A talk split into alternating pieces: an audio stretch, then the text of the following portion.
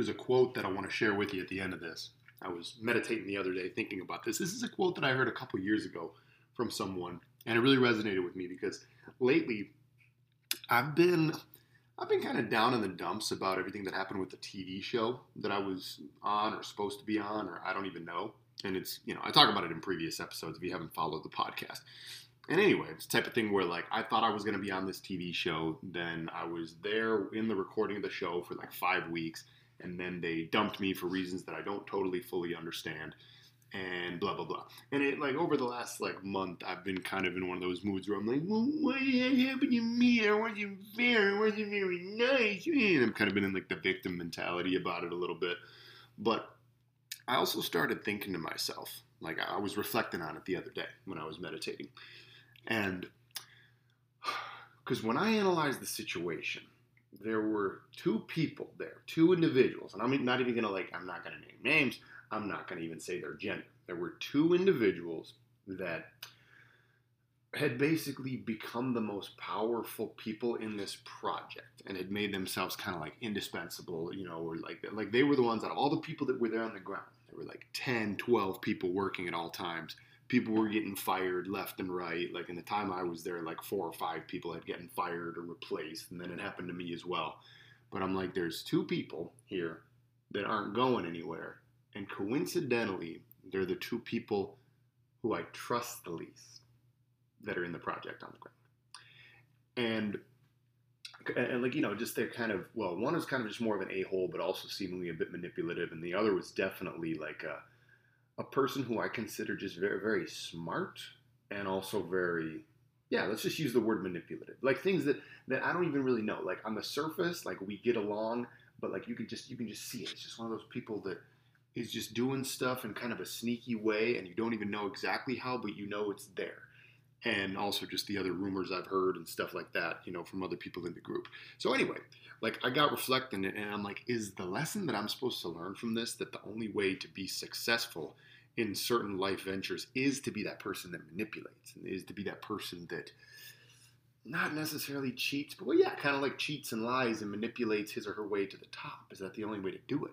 Because when you think about this, there are so many fields in this life, there are so many aspects of this life where that seems true. Like, look at politics. When we think about politicians, for example, we're always thinking, you know, oh, well, those corrupt politicians, or oh, well, yeah, obviously, you know, it's like listen to U.S. politics. Just go to a debate, and you'll hear like, yeah, he's a liar, she's a liar, Hillary's a liar, Ted Cruz is the biggest liar, and then of course, like most people think that Trump is a big liar too. Like everybody's like, it's assumed that if you're in politics or in any position of power, you probably somewhat manipulated your way to get there or did some dishonest things. It's assumed. Corporate America, look at corporate America in general.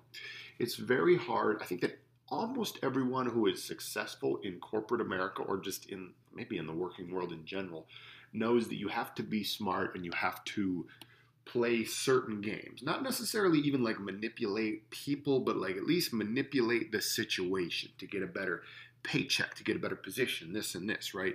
Like that's usually kind of uh, one it's it's a it's a major easy route for success for a lot of people.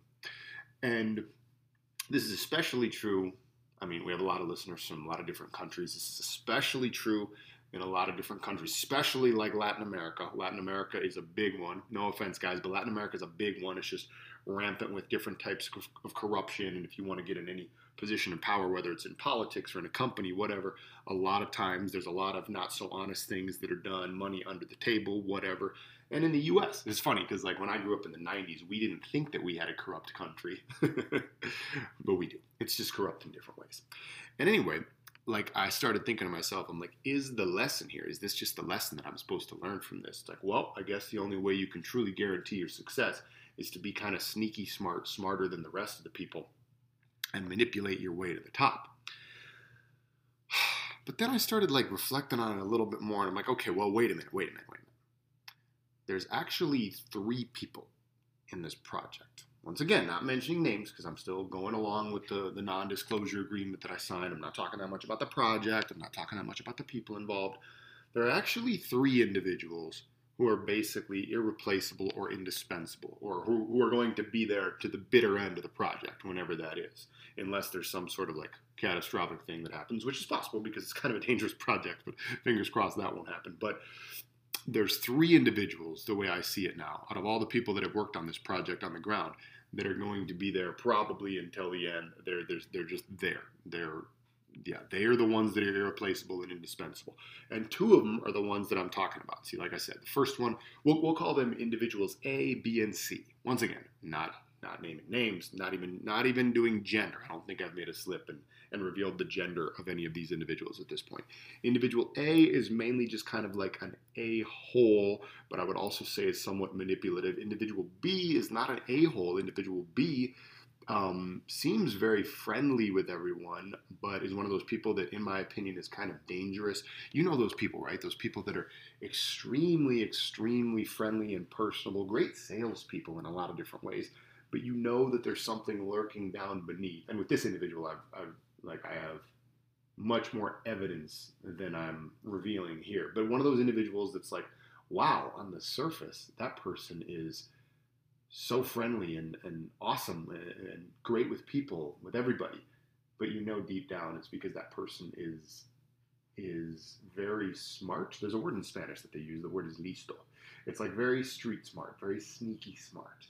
And you know this person would probably, you know, if not if not manipulate people and manipulate you, would definitely manipulate the situation, but probably, let's be honest, manipulate quite a lot of people to achieve his or her goals. Okay, so those are individuals A and B. Then there's individual C. Individual C in this project is the other one that I realized is also indispensable. An individual C is a person who I actually like and trust. I don't know any of them that well. But you know, you get a decent enough read on people when you've spent enough time with people in this life, and you kind of just know, like, okay, I think I can trust this person. This, this person seems honest and genuine and I haven't seen or heard any major like manipulation or you know anything like that lying from individual C. And so, what is it that individual C has done? Because individual C is also indispensable, irreplaceable as far as I see it. And the reason is because individual C is so good at individual C's job that he or she just simply cannot be replaced. Now, individual C has a lot of experience in the field. See, because that was another thing that I asked myself. Like when I sat there and reflected on this, I'm like, well, do I have any regrets about this project? Because I'm a believer that regret is our guideline. So we think about what do I regret about my actions and my behaviors from yesterday and the day before? That's what I'll change today. Regret is our guideline. It's the thing that one of my mentors says. And so I'm thinking, like, do I regret anything? Or do I regret, in this case, do I regret not being good enough, not getting good enough to the point that I was irreplaceable or indispensable. And I'm like, well, I mean, I guess not really because like I did all I could in the short time I had to prepare. This was I was a total noob in this field and I was just they called me in out of the blue and I did as much as I could in the short amount of time that I had. I thought I was doing really well. I guess it wasn't good enough, right? Uh, but I don't really have any regrets because I didn't think there was much else I could have done, really. But anyway, so back to the point here is the point is the reason that this person individual C is still there and is probably not going anywhere is because individual C is so good that he or she cannot be ignored. And that was the quote that I remembered from a couple years ago is get so good that they can't ignore you.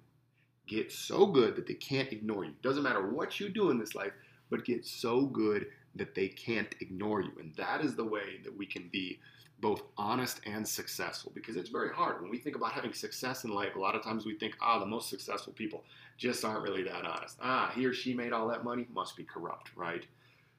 And sure, it definitely exists. But it is possible to be successful in this world and be honest at the same time if you just get so good that they can't ignore you. And I really like that quote. So go out there and get as good as you possibly can at something get it to the point where they can't ignore you, whoever they are. All right. Love y'all. We'll talk again soon. Peace.